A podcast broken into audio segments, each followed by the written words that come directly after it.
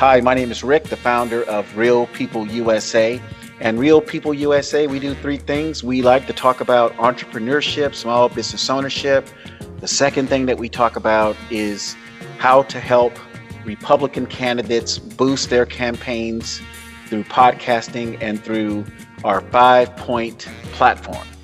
And the third item at Real People USA we do is that we talk about issues uh, concerning real people, you know, in real situations. So my guest today is a returning guest. His name is Ruben Young. He's a District 23, Florida, candidate running for Congress, and he's running against uh, Debbie Wasserman Schultz. And he does have a primary opponent by the name of Carla Spalding. So uh, we, we're doing this podcast episode today just to talk about you know, three different topics. One is the ups and downs of life. The second we will talk about is is uh, the the website fec.gov, which is the site that shows how much money candidates raise, and the big question is, what do they do with this money? And the third topic we will talk about is, you know, Broward Dade or Broward Miami Dade and and just the the struggles that Republican candidates have trying to you know weave their way through the maze of obstacles that kind of look like they're set up just for Republicans. Hey, how you doing, Rick? Rick, I really appreciate the introduction. Uh, I always like to give a formal introduction for myself, just for the record.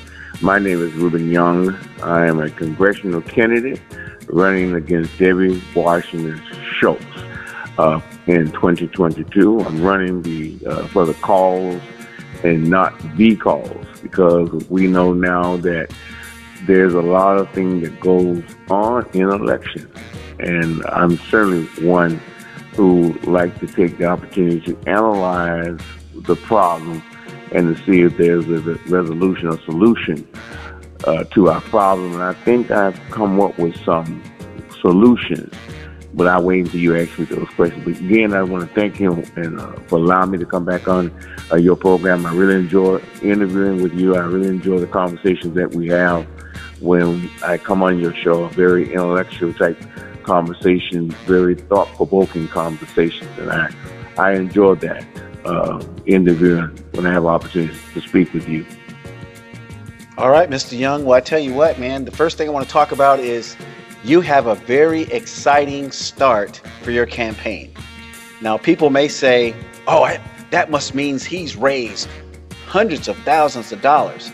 But I think listeners might appreciate if you talk about uh, how you got to where you are, and with this, with this, uh, getting these petitions signed, and some of the, uh, the, the the the peaks and valleys you had with that, and then we could talk about just in life in general you know how do you got how do you got to this point since you were like 20 years old to where you are now? I think you're 60 so take it away mr ruben young.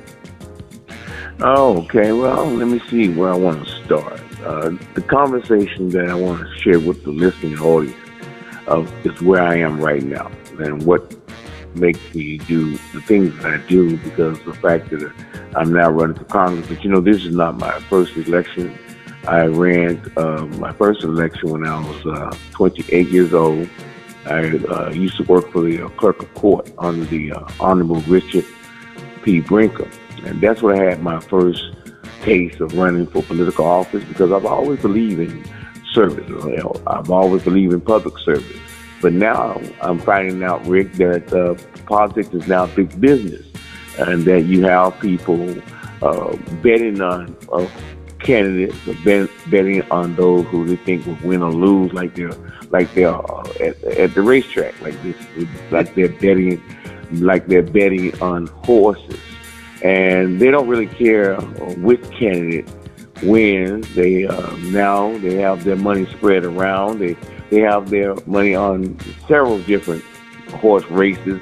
If if you if you appreciate the metaphor, they have their uh, their money spread about several other candidates and hoping that one of them come in uh, that would uh, bring some benefit to them and their pockets.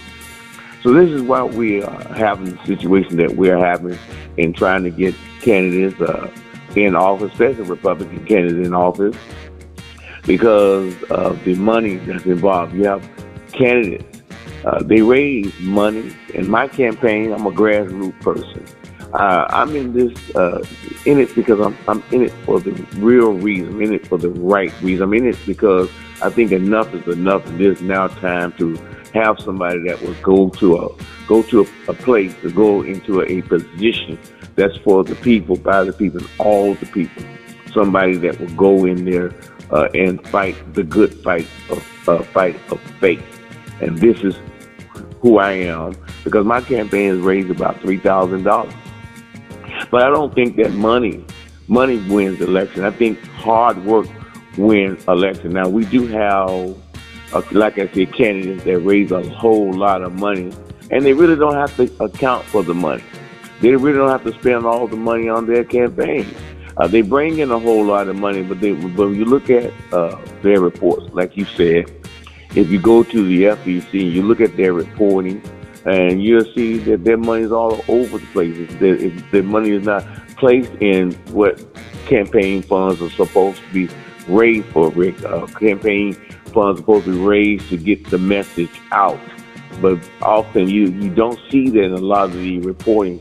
Uh, I think in FEC.com when you're searching and researching how candidates are utilizing the funds. And that's why I always run out of my own pocket.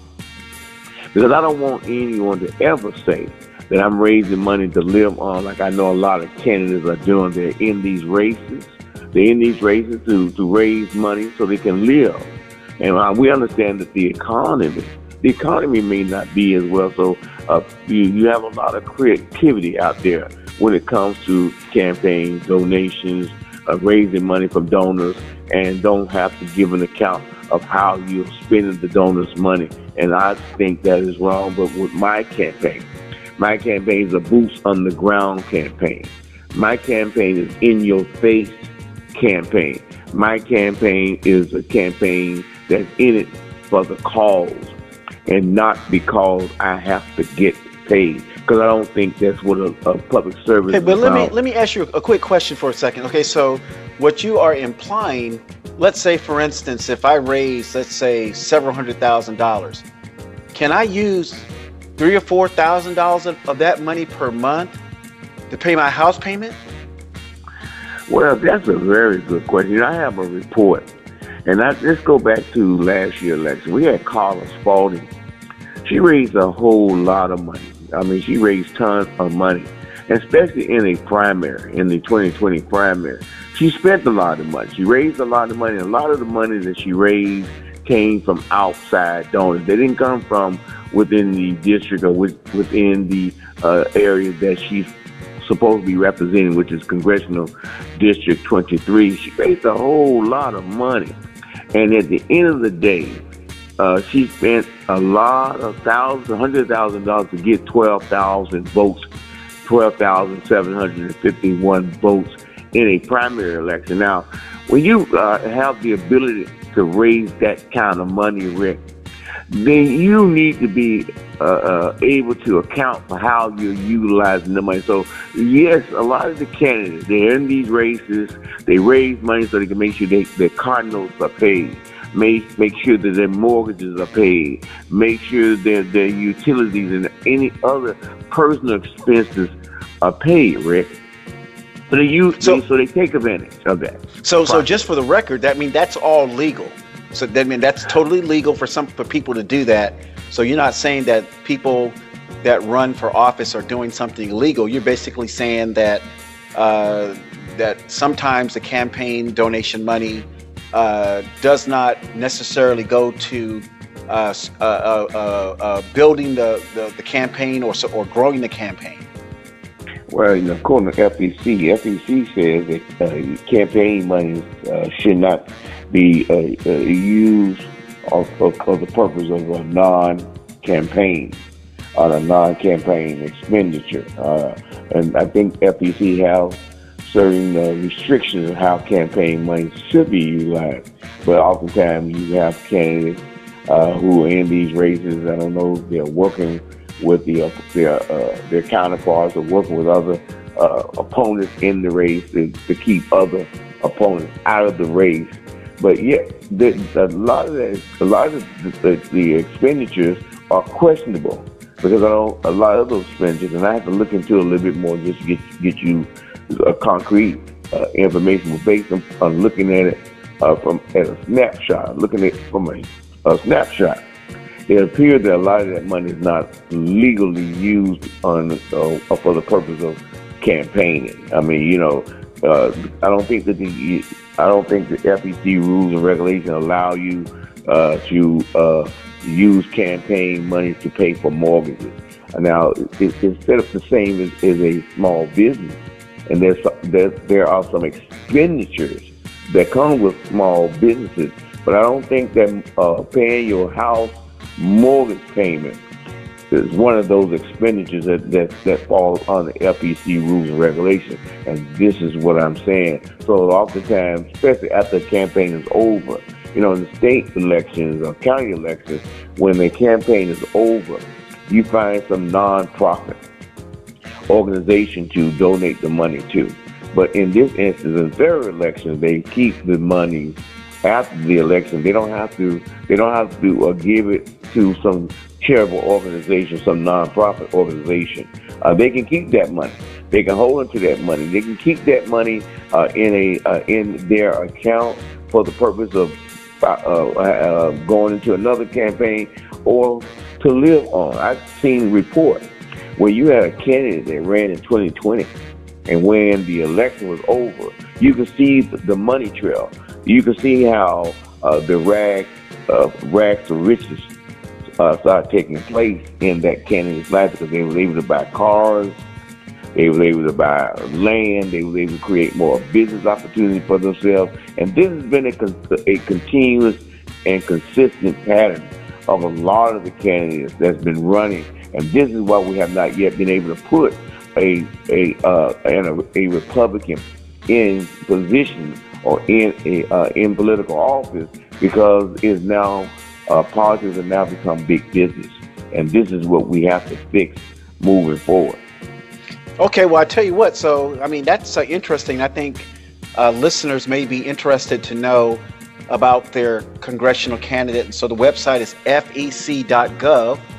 And if you want to check and see how much money your candidate has raised, and I think uh, when I went to it and saw it, you know, I saw a lot of interesting things about, uh, you know, expenditures or things that were paid for, but uh, I'm not sure if the money was spent on those particular marketing items because you would think if if five thousand dollars was expensed on some type of marketing campaign, that you would see the marketing in your community.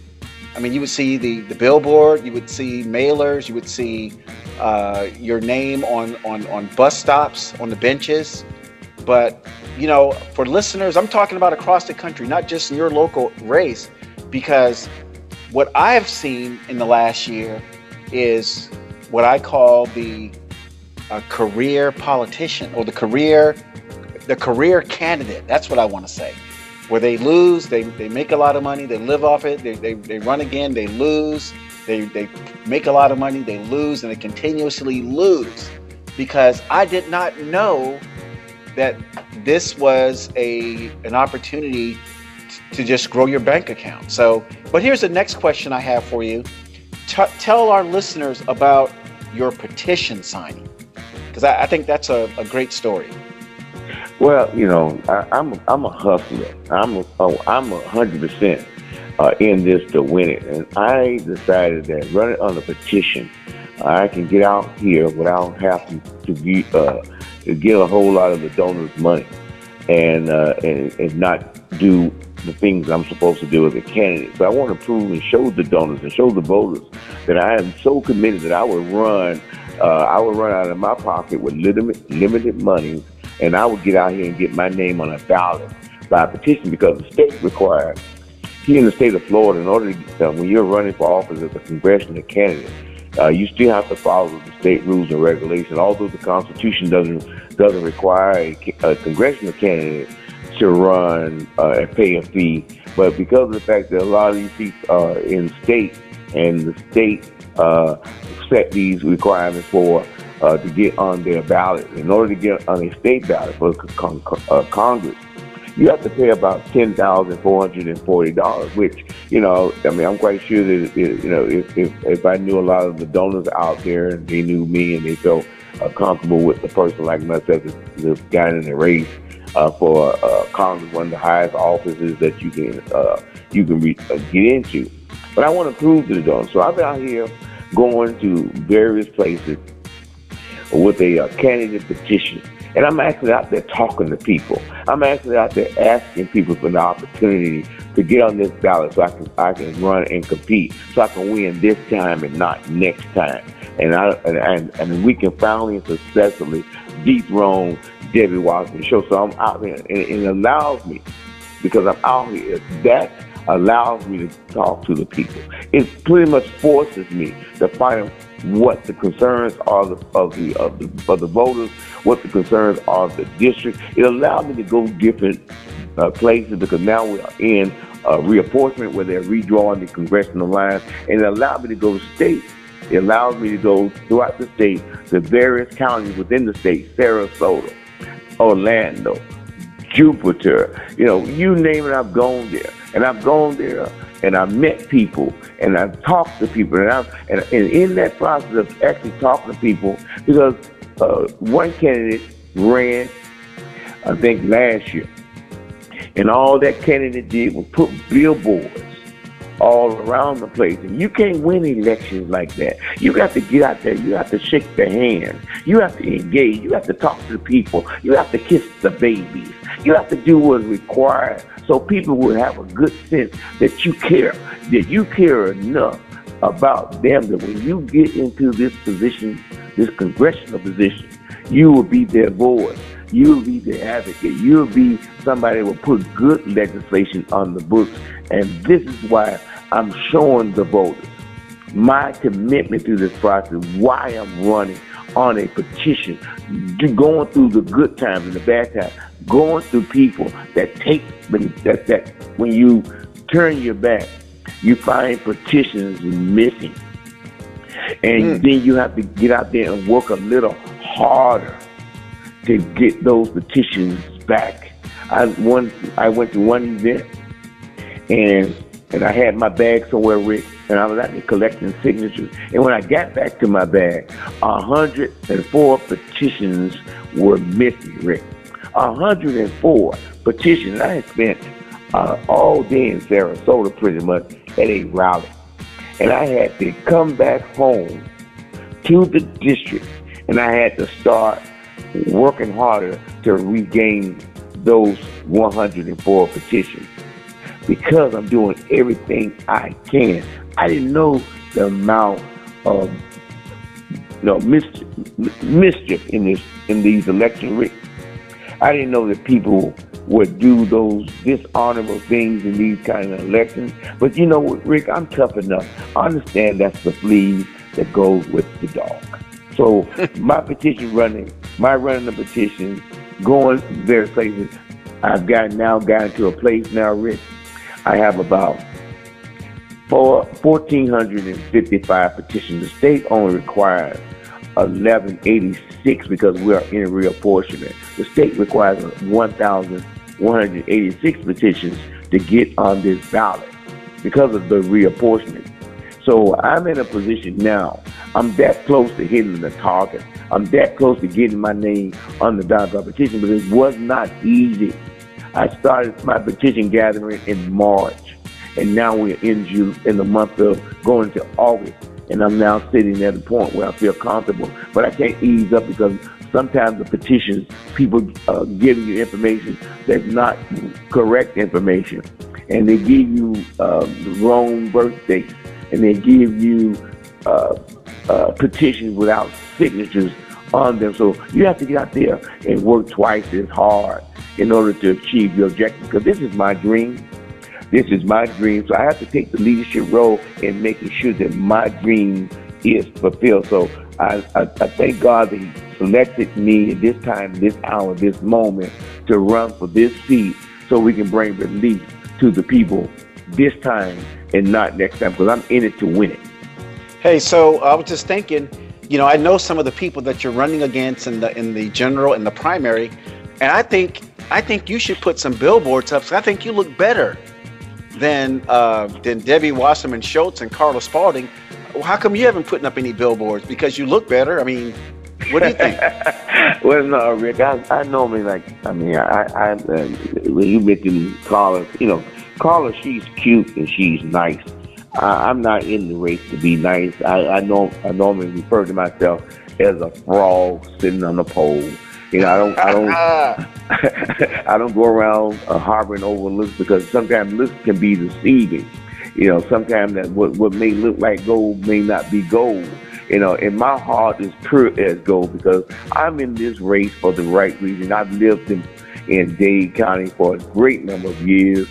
I've seen a lot of the community, especially the inner city communities, overlooked. I've seen business uh, businesses, small business owners overlooked. I've seen where children aren't receiving the type of quality education that they need and deserve. And I know that there's a lot of communities out there that don't feel safe and secure. And that as a congressional representative, that would be my undertaking. My job would be ensure that our elections are protected my job would be ensure that we support and defend the Constitution, the unadulterated Constitution of these United States, and vehemently protect and defend it with, with all our muster. So I've lived here all my life.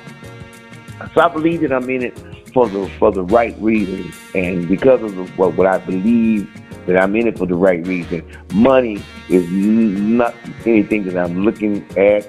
I know you need money to win elections, and I know there's a lot of people when they look at folks and say, "Oh, they look so pretty and they have nice uh, eyes, nice hair," and then they look look at me and say, "Look at that little frog sitting on his log." But I may be the one.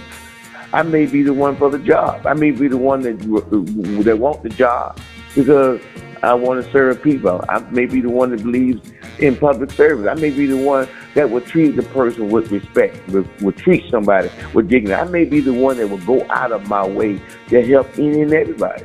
I mean, that's that's my that's my life. So I may be the one, but sometimes we look at we we take something and we judge it, and we look at it uh, in a in a way that we may be missing an opportunity because it may not shine or it may not glitter, it may not look like gold, but but but but we may overlook an opportunity because that may be the, the diamond in the rough. But we'll never know because we never give that opportunity. We never give that that frog a chance to be kissed by a princess and turn into a prince. So that, that's that's been my life story. That's why I work as hard as I do, Rick. I work doubly hard. I mean, I work pretty much 24 7 trying to serve the people of this of this district as a candidate. I'm taking stands now. So I built a lot of friendships, and I hope these friendships come out for me in the primary, and uh, you know, and give me an opportunity to move into the general election. Well, I tell you what, you have a, a very unique story, and uh, I know that you said that you know life has been good recently, but you also said that uh, there have been some some some low moments in Ruben Young's life so do you want you want to tell our listeners a little bit about that? Well, you know, we, I mean, there have been a lot of low moments in my life. At one, one point in time, I lived uh, homeless as a homeless vet, and um, I had a job making about sixty-five thousand dollars a year. I used to be a, a union representative. I fought for people's jobs. I fought to protect their, their incomes. I, I, I, I did a lot of uh, defending and advocating and standing up. You know, uh, I served my country as a uh, as a administrative specialist. I worked for the headquarters of the army, and there's been a lot of uh, uh, low points in my life. When I was in the army, my brother got killed, and that took a toll on me. And, and the death of my brother uh, placed me on a path of standing up and fighting for rights of people, make sure that nothing like that happened to uh, any other person. Uh, when I was a union rep, I got terminated from a job because I uh, warded off the advancements of my employer. Uh, you know, um, and, and, and you wouldn't believe uh, when it comes to uh, people being harassed uh, within the workplace and the things that they have to go through in order to keep their jobs. to keep the income because of the fact that those things like, you know, being terminated without just cause, they, they do happen. So those a low point in my life, and then I end up homeless. You know, I end up as a homeless veteran, uh, you know, in a in an abandoned building. Uh, but but I never gave up hope. I never gave up my belief. I never stopped believing that God would rescue me and take, get get me out of this the situation, you know, that I was in because it was a new experience for me. Uh, you know, having my brother get killed that hurt me so badly because I we had a, a we had a, a, unique relationship where I, I, loved him dearly. I never saw him uh, being killed. He was killed by a police officer, and I never saw that. I didn't see that in the cars of my brother getting killed. His name was uh, Sar- his name was David Young. And we used to call him Sergeant David A. Young. He was in Killeen, Texas when he was shot by a civilian police officer when he walked when he went off the base, went into the city, and that was uh, that was the last time that I saw him, you know, alive when he got killed. Because I was on the phone with him two days prior to his death. I was talking to him that Sunday, and he was uh, he was uh, killed that uh, Tuesday. So that was quite devastating. But that was, those were moments that made me. Those were moments that began to change me. Those moments started shaping my started shaping my character, shaping who I am, shaping my belief system, shaping my commitment level uh, to where I want. I don't want that to happen. And I never called for the defunding the police. And um, even when I lost my job with the union, I ended up in the street. You know, I still was kind. What it did, it got me closer to God because I began to go go to church more. I began to serve my God more. I began to get involved in our Bible studies, and I began to get involved with helping the, helping my uh, church clean the uh, clean up the facility, and I did all that on a voluntary basis because I wanted to get closer to God because heaven is my goal. Getting into heaven is, is, is my mission, and this is why I believe that God will smile down on, on anybody that's fighting to protect the least of these. And this is why I am out here in this election because my goal is to protect the least of these. And at the same time, my goal is to try to fix this party, fix what is going to have now taken taken over, taken over the Republican Party. And we've seen that money and greed and deceit and candidates coming in uh, bamboozling uh, uh, patriots, but bamboozling Republicans, Republicans that care about the process. And you have the Bible tells us to be aware of wolves and sheep clothing. And I'm not saying that all candidates are doing that, but we certainly have enough candidates that's taking advantage of this party, and that must stop. And this is how we're going to begin to fix this by putting stop gaps, uh, stop gaps in place. Well, I tell you what, uh, Donald Trump really exposed what I consider uh, he, he pulled the onion skin back on the Republican Party because I think before Donald Trump, people were just just moseying on down the road, thinking everything was just fine. But when he said there was a, a, a deep state and, and the swamp, little did we know that that the swamp was really, really deep, and it really exposed some people that we thought were loyal Republicans. And we find out that they are traitors, they are turncoats, and they are some of them, not all of them, are bought and paid for and that has to stop. And that uh, so I'm so glad you're running. I believe of all the people that I've met, you are the most authentic candidate because I see what you're doing. Uh, I mean, you you had this meeting and you, you did this talk with the uh, Republican club out in Tamarac, and you didn't know it was a Jewish club, and these folks gave you a standing ovation. So that meant, that means a, that was a, that meant a whole lot to you, I bet. Yeah, I did because you know one of the things I pride myself on is uh, I don't see color, I don't see racial boundaries. I see people. When I walk into a room, I go into a room with the intent and purpose in my mind of talking to everybody. I don't care what their background. Uh, if, if, if, they are uh, citizens, if they are Americans, if they have uh, love for their country, their love for their Savior, their love for their God, if they have love of wanting to do what is right, uh, they have me. I'm there. So when I walked into, it, I didn't even know I was in a, a meeting of the uh, the Jewish faith. And when I started, and I was sharing with them because I wanted them to get to know me. Because oftentimes people they misjudge you. Uh, they look at you, or they look at a facial expression, or they look at a hand movement, and they automatically put you in a in a category.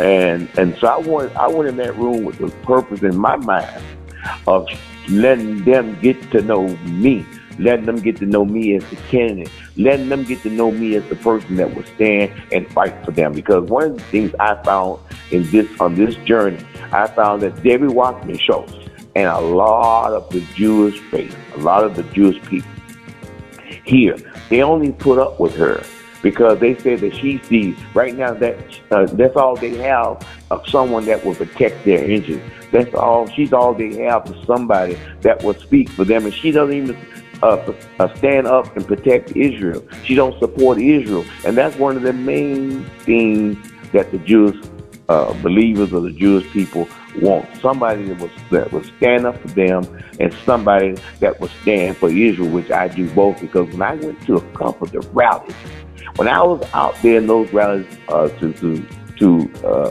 support Israel, you would not even imagine the the kind of language and the profanity that was being directed to the the protesters on the streets, all because they're here asking for what they they believe is theirs, the land that they believe belongs to their people, and the land that was taken, and they are asking for the right thing to be done. And this is how I see it because growing up as an African American, I know what racism is.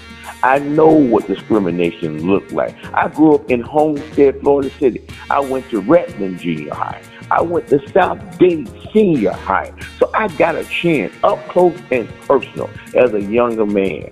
I know what it feels like to be discriminated against, and I know what it feels like to be treated indifferent. And when I saw how these people were treating my Jewish brothers and sisters, I became more committed. So when I went into that meeting, not knowing that I was in a meeting of, uh, full of Jewish people, but you know what?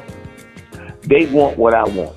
They love a lot of the small business owners. When I laid out my five-point platform, when I told them that I was going to advocate for small business owners due to the fact that small business owners are the engines that run our economy. They're, they are the ones closer to the people in my neighborhood or our neighborhood. And this is why I told them I want to go to Congress and I want to advocate and I want to fight for our small business owners because we know that that fake damage, that fake damage, that COVID-19 virus, we know that it hurt a lot of our small businesses and it hurt a lot of the stakeholders. And when I told them that I want to give parents and grandparents the opportunity to decide on the education of their children so their children can grow up with the with the kind of quality education that they deserve, that got a hand clap. And I engaged them and I asked them in that room, how many is this? How many is that? How many? Let me see the hands of the small business owners. Let me see the hands of those that believe in election security. Let me see the hands of those that believe in protecting this Constitution. When we hit those points in that room, that crowd went crazy because I identified, I connected, and I believe it's that connection that's going to take me on home. So I was honored to be in that room. Uh, Joe Duva, He's the uh, uh, the uh, president of the Republican Club in Kings Point. Uh, we connected well that day, and I believe I walked out there with about, about 50 petitions, and I was happy. I got 50 petitions that night, Rick. 50 petitions from the Jewish people in that community. Right, and I just want to let you know, I think you know that, but I'll let our listeners know that uh, some of the participants, the attendees in that uh, that session where you where you spoke, they emailed you and thanked you for coming. And they wanted to know what else could they do to help out. So uh, I know you will get back to them or I will get back to them to uh, let them know how they can help. Hey, my, my next subject now, you know, I'm located on the West Coast. I'm in California. You know, I always tell people, Ruben, you don't want your state to ever be like California. And uh, here we have an opportunity to recall Gavin Newsom and hopefully elect Larry Elder. Now, when I said I didn't want anybody else's state to ever become like California, I'm hearing from not just you, but Broward, Miami Dade, in terms of their election process, the election management is is almost like California. Can can you talk about why is the election process or the election management and, and who runs the boards and, and, the, and, the, and the centers is just like California?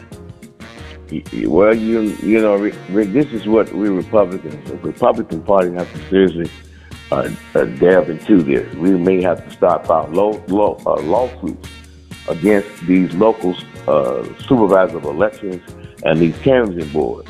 Uh, and I say this because you know, when I ran for office, my very first time I ran for office was in 1990, 1989, 1990. I was a 28 year old man. Uh, never ran for office before, but I ran for the biggest seat in Miami-Dade County because the way my brain operates, I'm always trying to get to the top so I can fix the top. Because you know, in, in, the, in the military, they taught us that orders are handed down, not up. So I, I guess I got that mindset where I go to try to fix the top. But these local supervisors of elections, right now in Dade County, we have Christina White. And I've filed a number of complaints uh, about the election since 1989, 1990. The first time I wrote my very first election dispute was with uh, Attorney General Bob Butterworth. When, I knew when I ran something was wrong with my election, I was in in the runoff and uh, the chairman of the was uh, Commissioner Barbara Carey. And she uh, gave the instruction to put me in third place because the person that was in the race with me was, uh, his name was uh, Bill Oliver. He's a former county commissioner and he was a friend. So this is what got to me later on down the road. I found this out through various sources. Uh, so she put me in third place, put him in second place, and he was allowed to run in the runoff because they didn't want me to make history. Because if I would have got, uh, if got through the runoff, I'd have been the first African American clerk of court in Miami-Dade County, and history in this county would have been different because there wouldn't be no election cheating. Because the clerk of the court is the is the person that's responsible for our elections. But what they do, they are they come up with these supervisors of elections and they create these middle men positions so they can say, well, it wasn't me. It, it gives them what they call deniability. It gives them the opportunity to deny wrongdoing. So they can say, it wasn't me, but you're still the check and balance person. You're still the person that the state constitution put in charge of these elections since the 1800s. So Christina White, they, they in my, in my, uh, it was how I look at it, But my vantage point. They've been protecting individuals like Debbie Wasserman Schultz because they uh, help them fix the votes. They are they got these canvassing boards where you have a judge and you have you have several judges and probably uh, one uh, chairman of the county commission, and you have the supervisor of election. That's like the police policing the police so, and you know you're not going to get a fair process. You know the people voices are not going to be heard when you get all these elected officials who have their best have a vested interest because they also have to run. They also uh, uh, go, their names also go on the ballot, and yet you have them on the Camden board instead of just having the regular citizenry on the Camden board or, uh, or non political or non-partisan people on the canvassing board. We have uh, a, a, supposed to be in Dade County. The supervisor of elections supposed to be elected. We supposed to have an opportunity to run for that position, but they, in somehow or another, illegally or alleged illegally, put in the home rule charter, which I think that home rule charters have served their purpose. I think they have served their purpose because they violate their people's rights, and there's nothing that the state or the federal government can do unless they are in violation of general law. But you have the uh, supervisor here in Miami-Dade County, Christina White. She's appointed. So in that appointment, she don't have to answer to the people. She answers to the commission or she answers to the clerk. But there's no other answering because they, they did something to the charter which they circumvented the state constitution because the position is in the state constitution, and they they they they they, they did something by including her position, which is a which she's a state constitutional officer. They made it an appointment, and I don't know who did it. I don't know who voted for that, but it's certainly something that we have to look at. We have to look at it throughout all the states and see what, do, do the county resolution or ordinances do they mess with our state constitutions? Because the state constitution has the supremacy. It has supreme rulership over these political subdivisions. They cannot violate even their charters. They cannot violate a state constitution, nor can they violate general law. So we have these canvassing boards that are occupied by judges, chief judges, uh, uh, Uh, uh, all these elected officials blocking, blocking regular citizens in, violation of the 13th, the 14th, and the 15th Amendment, violating a person's right to vote, a person's right to choose who they want in office. And this is why I say these supervisor elections, I think that those positions need to be gone. We don't we don't need no middleman. We go straight from the from the from the precinct straight to the main computer in our state and therefore we don't need ballots to stop with the middle person. They get a chance to fix the vote. Once they fix the vote, this is my opinion.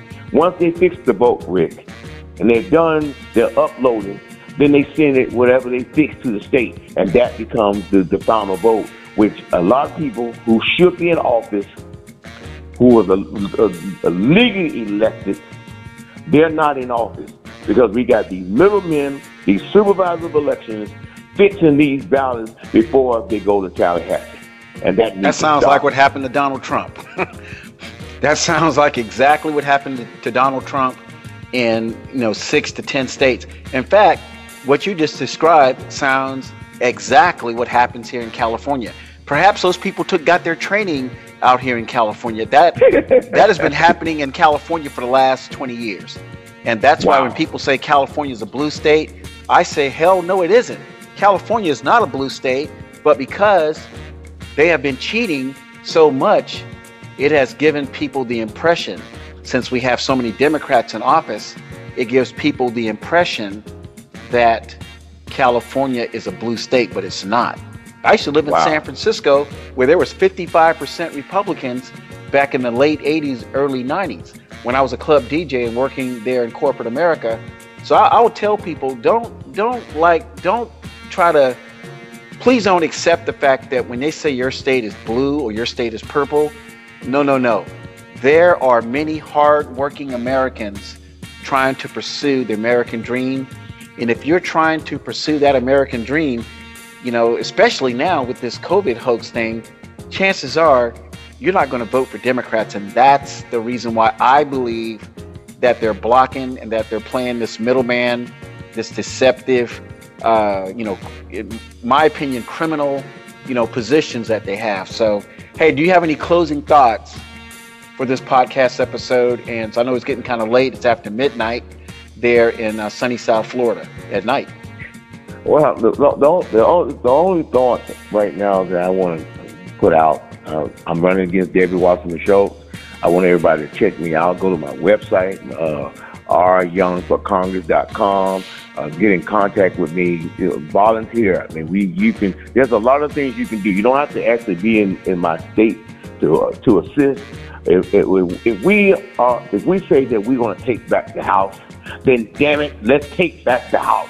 Let's get real. Let's get serious. We have candidates out here running, like myself, like others, and we don't receive any support from our party. But yet we are Republicans. And I constantly tell people, Republicans are not Democrats. Republicans are not Democrats.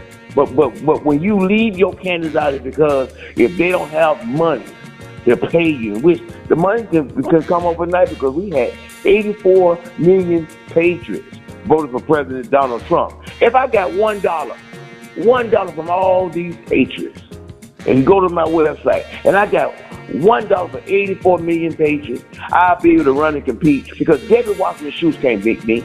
She cannot beat me. She cannot out campaign me. She cannot outwork me. Everybody know I have a reputation hitting the ground. I'm not a billboard guy. I'm a man that knock on doors. I'm a man that goes into the community, put out flags, stand on street corners. That's the kind of man I am. Carla Spalding, she can't outwork me. Putting billboards up, that's not how you win. I have a good possibility. Looking at the numbers, I believe that I can win. But when they count me out, I count myself in. So I'm in it to win it, and I'm asking everybody, go to my website, read about me, help me, and we can take this house seat in 2022. Again, my name is Ruben Young. Thank you very much, Rick. All right, you just heard from Ruben Young, uh, congressional candidate running for Congress, District 23. He is running against Debbie Wasserman Schultz in the general, and he has a, a primary uh, opponent. Her name is Carla Spalding, and uh, and I tell you, man, you know, the tea leaves are telling me that there are some big things in your future. I know what you're doing. I'm, I'm helping you do it, and I think we're gonna we're gonna be very uh, successful and victorious. Have a nice night, Thank Ruben. You. Thank you now. All right. Bye bye.